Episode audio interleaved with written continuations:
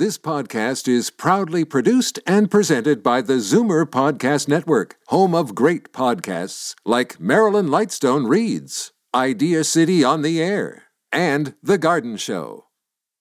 You're listening to an exclusive podcast of Fight Back on Zoomer Radio, heard weekdays from noon to one. Now, Fight Back with Libby Znaimer on Zoomer Radio. Good afternoon and welcome. It's Monday, time for our Zoomer Squad. And today is the first day of Ontario's Fixing Long-Term Care Act in effect. So will it fix the relationship between the homes and family caregivers, which it now recognizes for the first time? We're hearing stories about family members being banned from certain kinds of contact and places of contact after complaining about care. Last Thursday's federal budget, I'm afraid, met Zoomer expectations. Crickets. But I want to begin with a very sad story, very personal for many people here.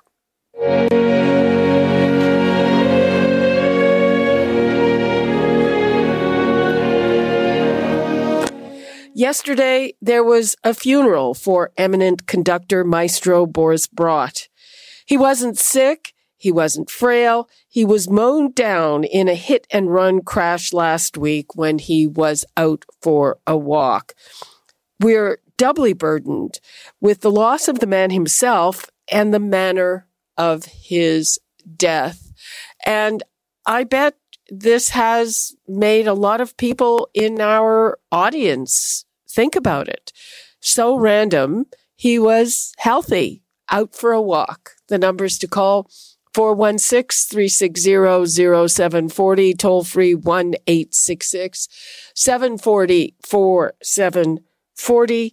And now I'd like to bring in David Kravitz, Vice President of Zoomer Media and Chief Membership Officer at CARP, Bill Van Gorder, Chief Operating Officer and Chief Policy Officer at CARP, and Peter Mugridge, Senior Editor of Zoomer Magazine. Hello, everyone. Hi, Libby. Hi, Libby.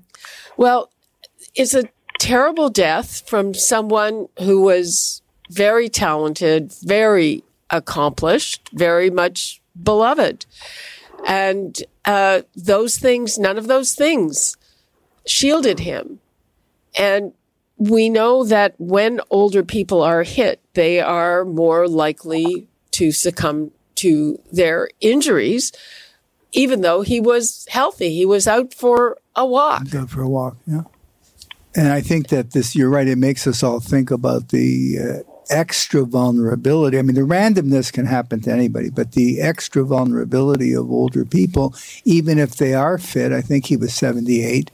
And so you're carrying that extra vulnerability with you. And then to have a career like that, not only was he brilliant, but he did so much to make classical music accessible to everybody. We had, concert performances at the DeFasco Steel Plant in Hamilton. He was not somebody that kept it up on a pedestal away from the audience. He was accessible. He was that type of person. And to have that talent cut off so needlessly is very tragic. And so abruptly, and it kind of brings home everything we've been talking about for years and years on Vision Zero and the dangers to all pedestrians, Peter. Yeah, and it's, I was just skimming the headlines, looking at pedestrian accidents, and almost every single headline is senior killed in a hit-and-run accident, elderly couple struck down, and it seems sort of invariably an older person and invariably hit and run. And I don't understand why so many drivers take off after the It just seems like a callous disregard for their actions, and I, if they hit another car, I can almost see them leaving before they they have to pay their insurance tab. But hitting another person and then taking off, I just it it's something that's going on with alarming frequency, and I can't myself understand it. Mm-hmm. Well, I know that this was a different case because now the SIU is investigating both the accused, and they have charged a 33-year-old man, and some police officers were taken to hospital afterwards. So we don't exactly know what was going on with this. They say that sometimes after it happens, people are in shock, mm-hmm. or sometimes not aware, but then they return. You know, they return because, you know what, you're going to get caught. Bill, what do you make of this? Well, first of all, such a sad occurrence for many of us.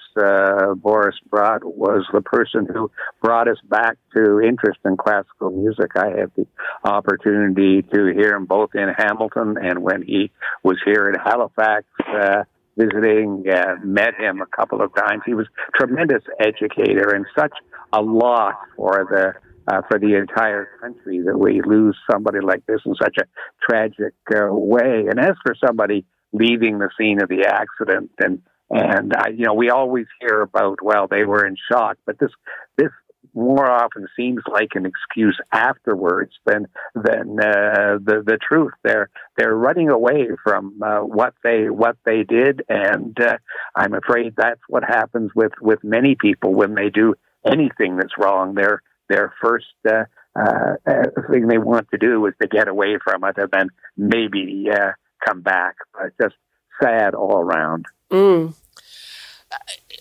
Do you think that in any way something like this may change something, may hasten some of those measures that are supposed to help?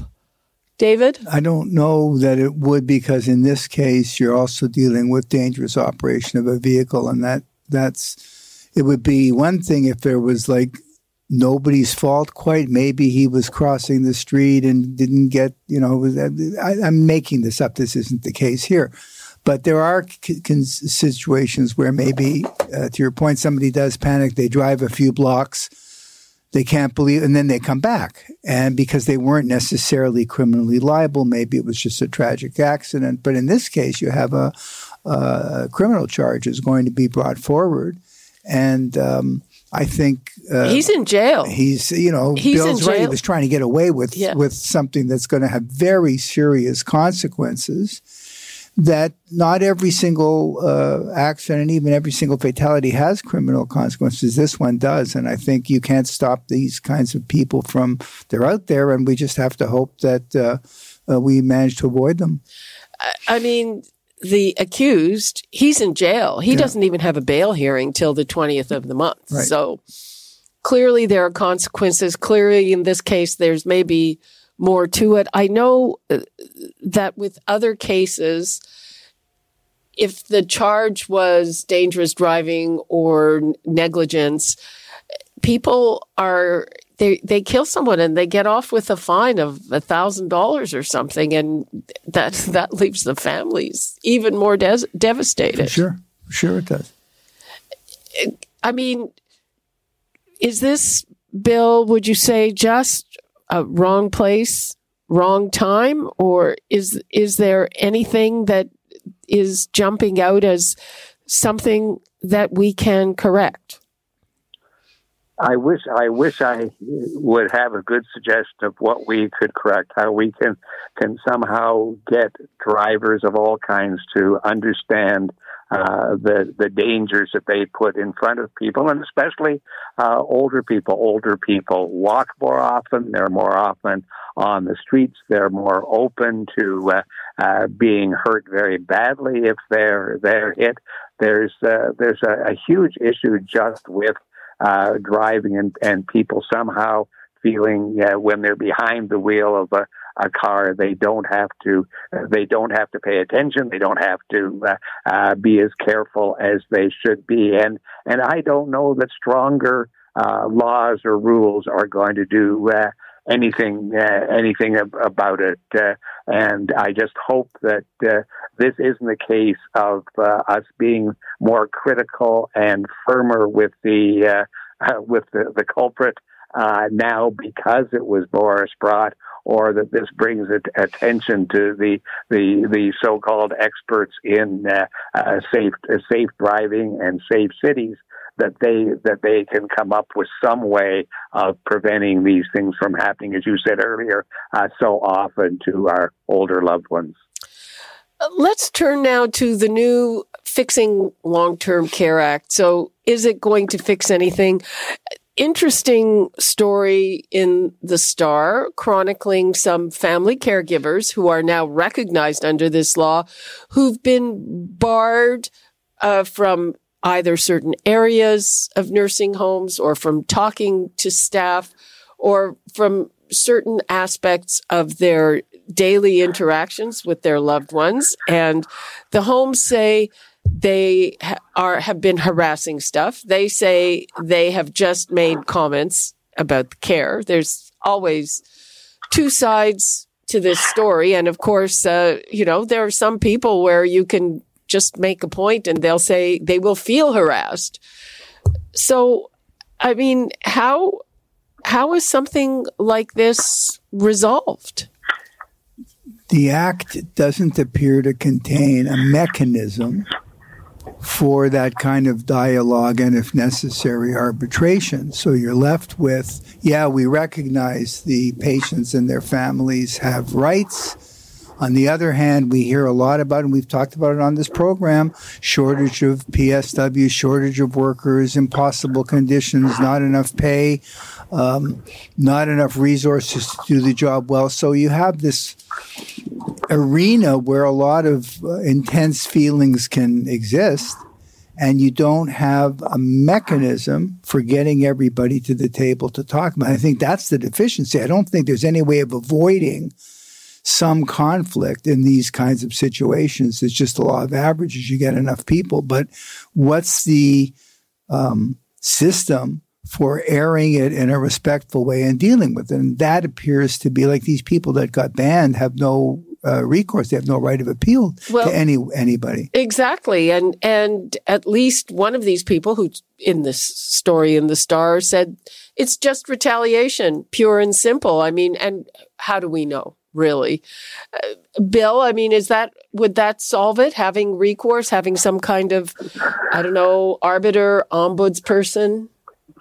Well, it might, but that would be after the fact. Over and over, CARP has heard these stories that just are based on poor communication between the homes and the families and the their residents, and we can understand that low staffing levels and interpretation of government rules sometimes lead to disagreements, but the communication has been poor. And once again, going back to our traditional medical model that we have to get over and get past, and that is that the system says this is what's going on. This is the problem. This is how you should fix it. Now go do this. One-way communication from the top. Historically, that's the way the system has worked until everyone agrees that it has to be two-way. There has to be discussion, that decisions have to be made with families and patients, not just for them. We're going to continue to have this kind of problem, and this new government rules that have come into effect now have done nothing to improve the communication or the reasons that the poor communication happens in the first place. Peter? There's always an element of friction between the nursing home staff and the family, because as a family member, you don't want your loved one to not have the top care that can be offered. And if you see any sort of indication that he or she isn't getting the top kind of care, then there's going to be friction and there's going to be emotions. And these kind of arguments break out on a daily basis, and they often end with, I'm sorry, I lost my head, or the nursing home admitting they could have done better. And so, you know, often they're just solved at a human level, and you don't need like you know, a bureaucrat to come in and sort of act as an ombud and solve it. But in the case of the Star article, where you know it seems to have escalated to a point where you know the woman's not even allowed to see her family member in certain areas of the home, and she can't talk to caregivers, and that's escalated to a point where something, you know. It can't be solved at a human level, and it doesn't look like it. There's legal recourse. So, I maybe at this point, you know, there could be a higher arbitrator called in to solve it. But I think those kind of cases are very rare, and that you know, families and staff. I know in our case, we often sort of, you know, we had issues, but we solved them, and you know. There is.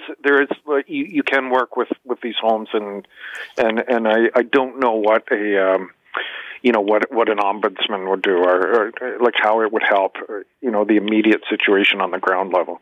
Peter, if I may ask, can you tell us a little bit more about your situation? Who's in a nursing home? What kind of problems was it? Just you didn't think the care was adequate, or what? Yeah, and it was sort of like the way they were. Now, this is several years ago, but it was the way they were doling out medicine. They would do it like, you know, by room number, and you know, our family member, you know, had a certain routine where by the time the nurse got to her, she was, you know, doing whatever she was doing, and. We just asked, can you change the routine so she gets her meds earlier in the day? And because they're so sort of married to these schedules that it was very difficult for them to say, okay, we'll do that. You know, we'll just. But because they're so married to these schedules, they had to keep doing it. And you know, voices were raised, and we went to the floor manager and the director, and it got solved. You know, like it got solved. Apologies on both sides, and there was no retribution or anything, and there was no sort of mistreatment of her or her needs. But it just, like, these kind of things are inevitable, I think, and it's just a human nature. You know, emotions get raw, and it's not great for anyone, but you know, it's just a friction that's unavoidable, really. You know, that's really interesting, and it just kind of. Brings to mind, boy, if that's the situation with one, I would think, relatively small request, give her the meds earlier in the day, what's going to happen? People are saying, let people in nursing homes decide when they want to eat. I mean, I know. Yeah. I mean, how are they going to do that times every?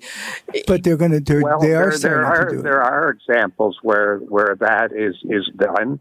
Where these homes are divided into units that are smaller and managed in smaller numbers. Often 19 is considered a good number of units to have in one cluster, and then this kind of decision can be made. And if the homes are built in such a way, there can be these clusters, and if there are enough staff, which is the huge problem these days, then those kinds of scheduling and going by the system is not as difficult as when you're in the larger setting. So it can be done, but it's going to take a lot more than a few simple changes and decisions. Well, it sounds like one of the main changes is, you know, the mindset. That's exactly right. There are discussions to be fair, in the nursing home industry that have gone on for quite a while. How do we convert from a quasi-medical institution to a more patient-centered, or even I prefer resident-centered model, where their needs come first and we build around that, rather than placing them in a, you know, impersonal ward where we just go up and down the hall and dispense whatever we're dispensing.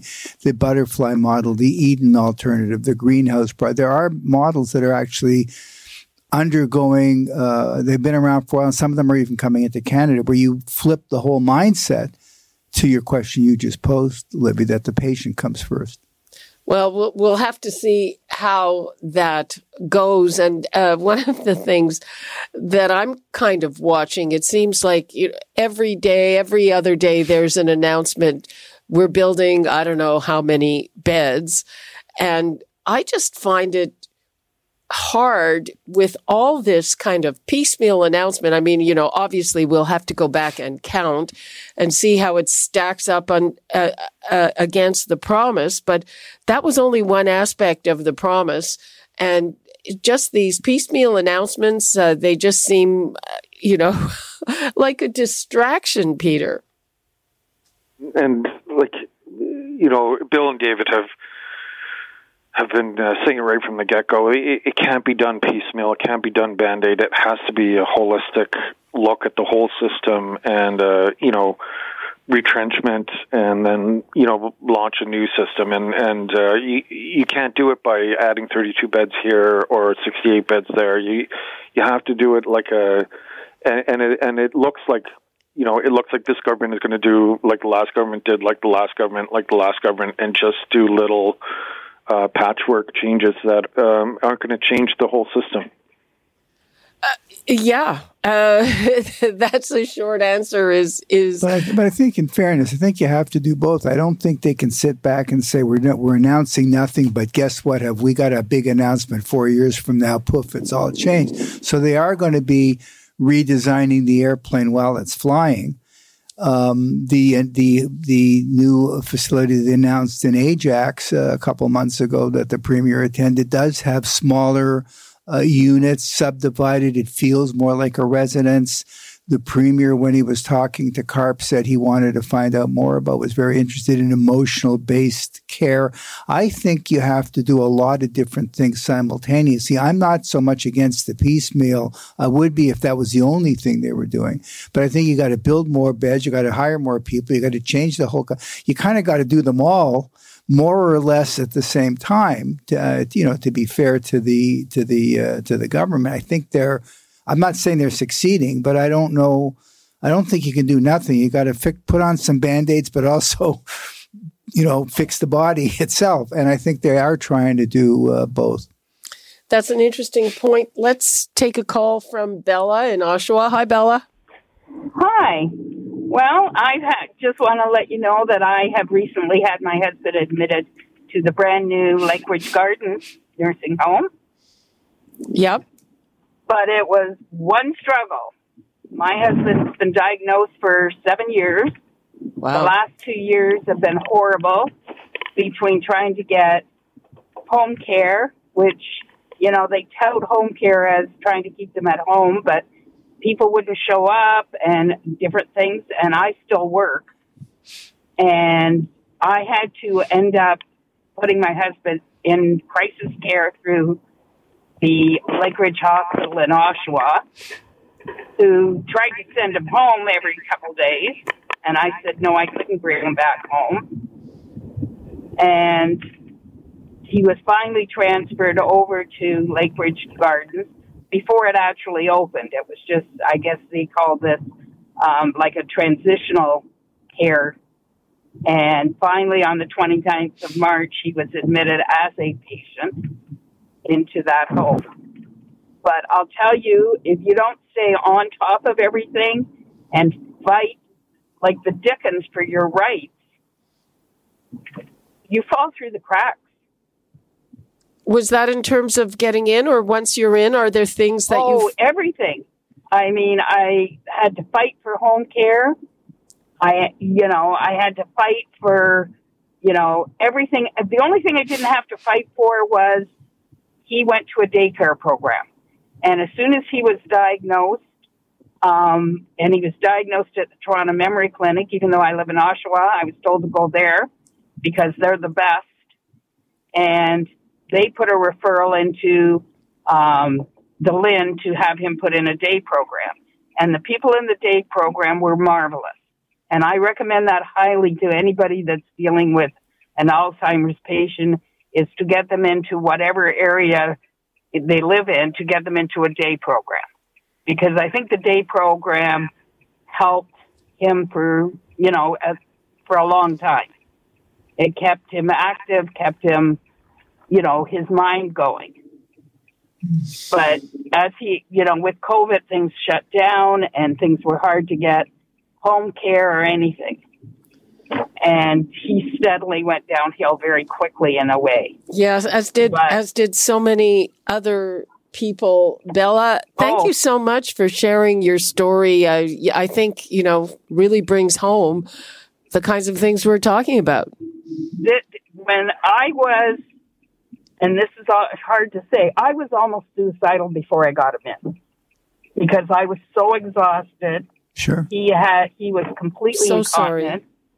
And I was so exhausted, and nobody was really listening to my issue. And finally, I just said, I'm done. I cannot do this anymore. I had to phone the police and the ambulance to come and get him out of the home because I just couldn't do it anymore. The home care didn't show up that day, and he was over 3.5 hours on his own, and he had made a mess of the house. Right. Because I was at work, and they didn't call me to tell me that they weren't coming. Oh, that is just awful. I'm so sorry to hear that, and I'm glad that he's got a place now. And I hope your situation gets to be as good as it can be. Thank you so much. Yeah, but you need to tell caregivers that they need to push with all their might to get things for themselves. Yeah, on top of everything else. Bella, thank you so much for your call. You're welcome. Bye-bye. And basically, we're out of time. I mean, I don't know what to add to that.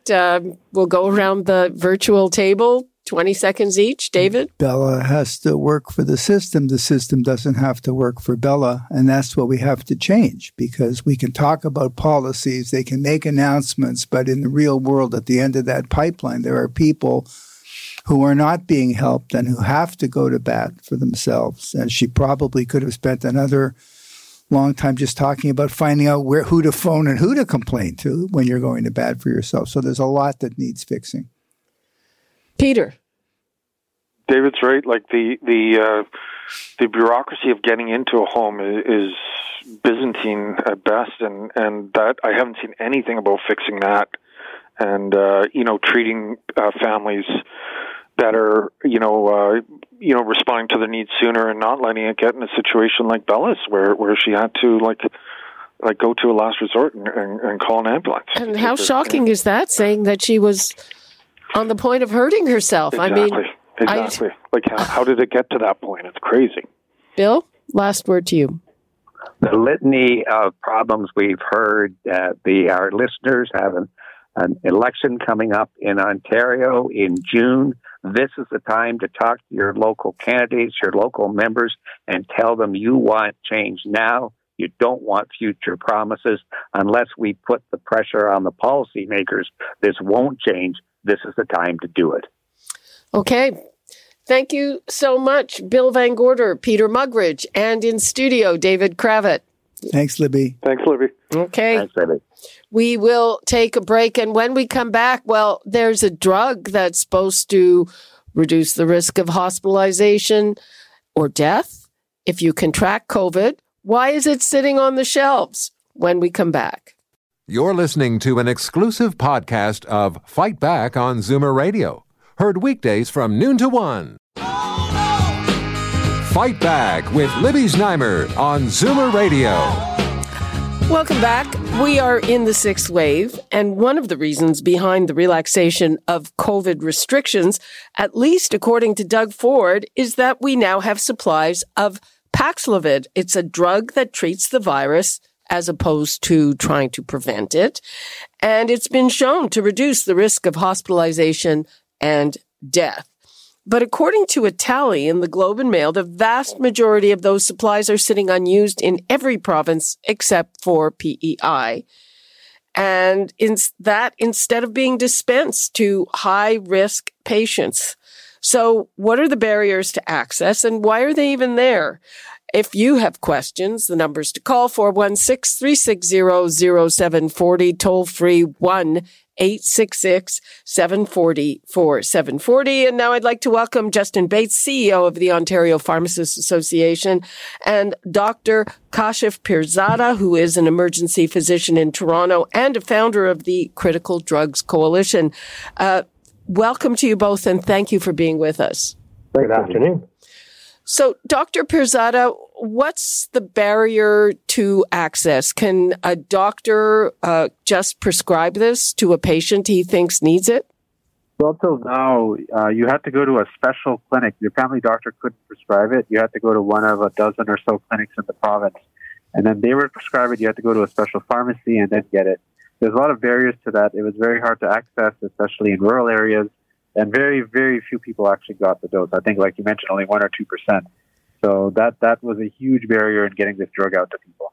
Well, yeah, and it's you're supposed to take it within 5 days of diagnosis. Why did they do it like this? I think at the start, there was very little of this drug to go around, especially when it was approved in January. There were just a few hundred or few thousand doses. But, manufacturing is scaled up. There's about 100,000 doses available now. It's not enough to, cover everyone in Ontario, but it's still enough to get a lot of the elderly and vulnerable who may otherwise end up in hospital. And the clinic system is just that they set up is just not, doesn't have the scale to handle that. Let's bring in Justin Bates. You would like pharmacists to be able to prescribe this, right? Yeah, I think we need an integrated solution so that we have traditional care paths through primary care physicians that prescribe and going into the pharmacy to dispense the medication. But I also think we need to look at what would be in the best interest of access, equitable access across the province, and in reducing where people have to go and the complexity of it. So right now, I think one of the barriers that has been mentioned is certainly just the availability of the supply and where to go. But there's also a lot of lack of awareness about this. People aren't necessarily aware that they can get it and where to go. It's complex, but also the fact that right now, if you look at the eligibility requirements, it's quite narrow, and a big chunk of the eligibility until it opens up has been to date the unvaccinated. And if you think about that, many of those, not all, but some in that cohort may be reluctant to get a medication since they didn't get the vaccine. So, until we broaden the eligibility and access, we're going to see a slow uptake. But, things are changing, and it is opening up to more traditional care paths. Dr. Pirzada, I'm assuming that if somebody is older and gets COVID, they would qualify, somebody up there in age, no? It's interesting you say that. Like, I think Dr. Moore at 1 o'clock after, a month of not being on the public stage is actually announcing that. They're really opening up eligibility. Basically, the biggest risk factor for COVID, aside from not being vaccinated, for getting a severe outcome, is age. So basically, under the new criteria they're mentioning, most people above 70 would qualify for this treatment. And these are the folks that we see in hospital deteriorating, even when they are vaccinated. This would make a huge dent. That's 100,000 doses of this. That's 100,000 potentially people that won't end up in hospital or end up in the ER. So they're going to announce it, I think, at 1 o'clock today, hopefully. Well, that's good to know. I was saying, he's bowed to all the pressure and is giving a briefing again, but I did not know that would be the announcement. That makes sense. So, Justin, do pharmacists want to be able to actually prescribe it or just to dispense it? Well, at the moment, we are, as of tomorrow, going to be dispensing it. And as everyone knows, this is a very complex treatment and therapy. So it does require a much more exhaustive medication review and considerations around the drug-to-drug interactions. But yes, absolutely. In certain provinces like Quebec, where pharmacists are prescribing antivirals, they've expanded it to Paxlovid. And I think that makes a lot of sense from a access and convenience standpoint to have the confirmatory assessment and test done at a pharmacy. And we have many of them doing the testing now, as well as the screening assessment through to dispensing. So it would be an end-to-end solution. And it's not going to be for everyone because of the complexity of the medication and time commitments. There will be pharmacies that will be involved in this, but it won't be everyone. So that's a done deal then. I mean, as you mentioned, Paxlovid can interact with a lot of things that people may already be on, and so they may not be able to take it. And it's so this is the pharmacies will be able to do a test. What kind of a test? Yeah, so right now they will accept the RATs, so a rapid test as well as PCR. I know there are some discussions about prescribers providing even on a virtual assessment to someone's self-reported symptoms to increase the access and even presumptive cases to give vulnerable high-risk populations access to Paxlovid. But there will be about 300 starting tomorrow pharmacies that will be able to dispense it. We're still not there in terms of prescribing authority, but I think that's a great step in the right direction to increase that access and just the knowledge out there. I think a lot of people that come down with symptoms in that short window of 5 days for it to be effective aren't even aware that they would qualify. So there's got to be a strong public health messaging effort behind this, especially as it opens up. Well, yeah. And Dr. Perzada, what you were telling me before about the previous rules, I mean, you know, when you come down with COVID, you're sick, often. Some people are asymptomatic. They don't need this, but you're sick and having to go to these special clinics, it just seems like it's not on. You know, it's thankful, like, you know, a lot of the public pressure really finally registered on the government. So I'm really glad they're opening it up. And I think, like Dustin was mentioning, like really having it available at the point of care with pharmacies. You know, this is a disease that will be with us for a long time. You need to, you know, that test to treat system where you can just, you get symptoms, you quickly test yourself, you go to the pharmacist and get a consult, make sure you can take it and take the medication. This, you know, these waves will come. I think more medication will be available, but this is a good system to really have now to really blunt the effect on the most vulnerable patients. And, Justin, Can somebody come with their own home test that they did? Because if you're tested in the pharmacy, there's also a cost associated with that. Yes, that I believe I would have to confirm the details of that, but I do know that you know, the part of the screening and assessment process is confirming the symptoms, and we're trying to broaden the access and use professional judgment when folks are self-reporting. But you know, the challenge with the self-testing is that there's a lot of false negatives, and people aren't necessarily swabbing appropriate amount of time and doing it right. And it's now recommended to do throat and nose. So the most effective way to do it would be in the pharmacy or with another healthcare provider to ensure that you get the appropriate results. But I think at this point, getting it out there now that we have more doses is more important than necessarily forcing someone to take a test inside the pharmacy. Well, I have to say, quite recently, I did some tests for travel, and they didn't swab my throat. And it was after the science table had already said your throat should be swabbed. I mean, it was just a rapid test for travel, but I'm just saying. So they're going to be doing that? Well, that's the guidance now, is to do throat first and a nasal swab. But even doing a nasal swab and doing it properly, getting it in there, turning it 5 times, both nostrils, deep enough. You know, sometimes at doing it on your own, you're not necessarily doing it appropriately. So, yes, the guidance should be followed in terms of throat and then nose, and that'll give you the most accurate results.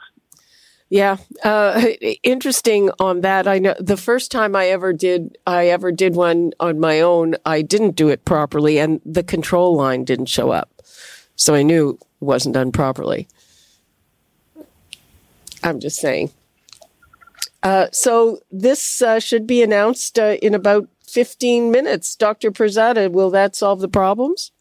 You know what? It's not a magic bullet. Like, one of my colleagues saw someone not doing well, even while on Paxlovid. So it's a great drug. There's only 100,000, not enough for 15 million Ontarians. So it doesn't replace public health precautions. And things like masking in schools and things like that should come back, because you know, we do have this tool. It is going to be very useful, but it doesn't replace, you know, common sense measures to keep this virus under control. And Justin Bates, what would you like to leave us with? Well, I think you're spot on with that analysis. We need to continue to encourage people to get their first booster, the third dose, as well as their second. We have the Paxlovid antivirals coming as well through Health Canada approval that we need to make sure is distributed out to as many communities as possible.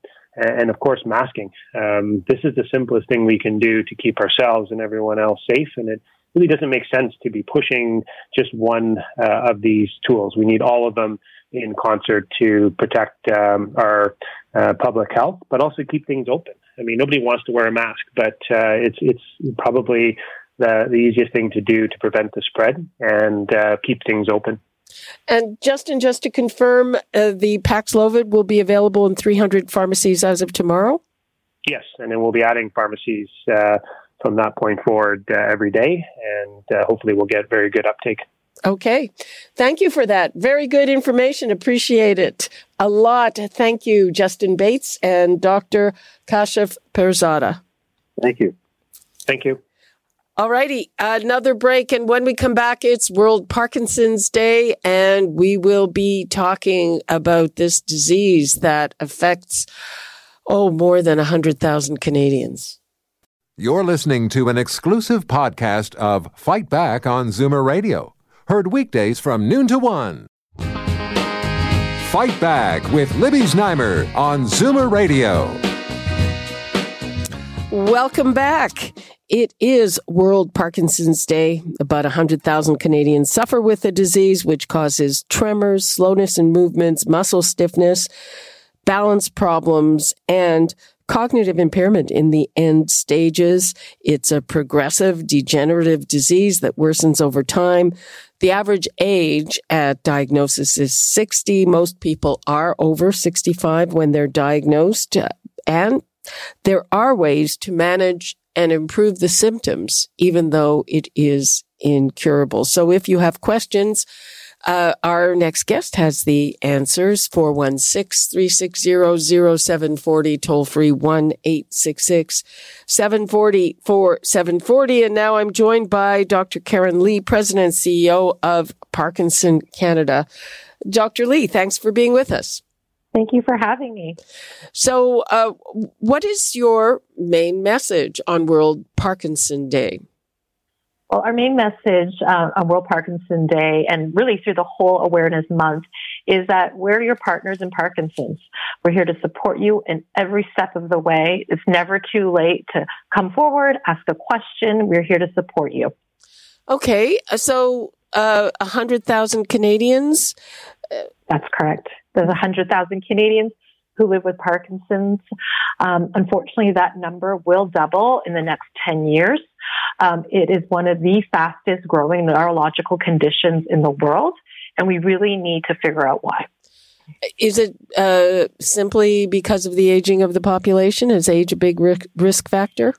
Yep, it is. Unfortunately, aging is a big risk factor, as well as exposures to pesticides. And as well as there's a genetic component. Not everybody has a genetic component, but for sure, if you have it in your family, there may be a higher chance that you may get Parkinson's. With most diseases, if you catch it early and start some kind of treatment early, what should people do if they or a loved one are first diagnosed? For sure. I think the earlier you can detect, the better. Unfortunately, in terms of research, that's an area that we are really pushing on as a community worldwide, is how do we detect earlier for people living with Parkinson's? It does take some time right now. A doctor, and specifically a movement disorder specialist, needs to really look at your history to understand what has happened. And sometimes that can take a couple of years. But that being said, when they do diagnose, there's many things that can be done. One, there are some treatments that are currently available that do help people with the movement coordination. That tremor we talk about that is so familiar with Parkinson's. At the same time, there's a lot of work that's being done in rehabilitation and the push for wellness. So exercise, nutrition are really a big component of living with Parkinson's disease that can really help your quality of life. So what are some of those treatments when you're first diagnosed? So one of the main ones that has been around for many years is levodopa. It really replaces what is known as dopamine that is lost in the brain for people living with Parkinson's, and that really does help with the tremors and rigidity.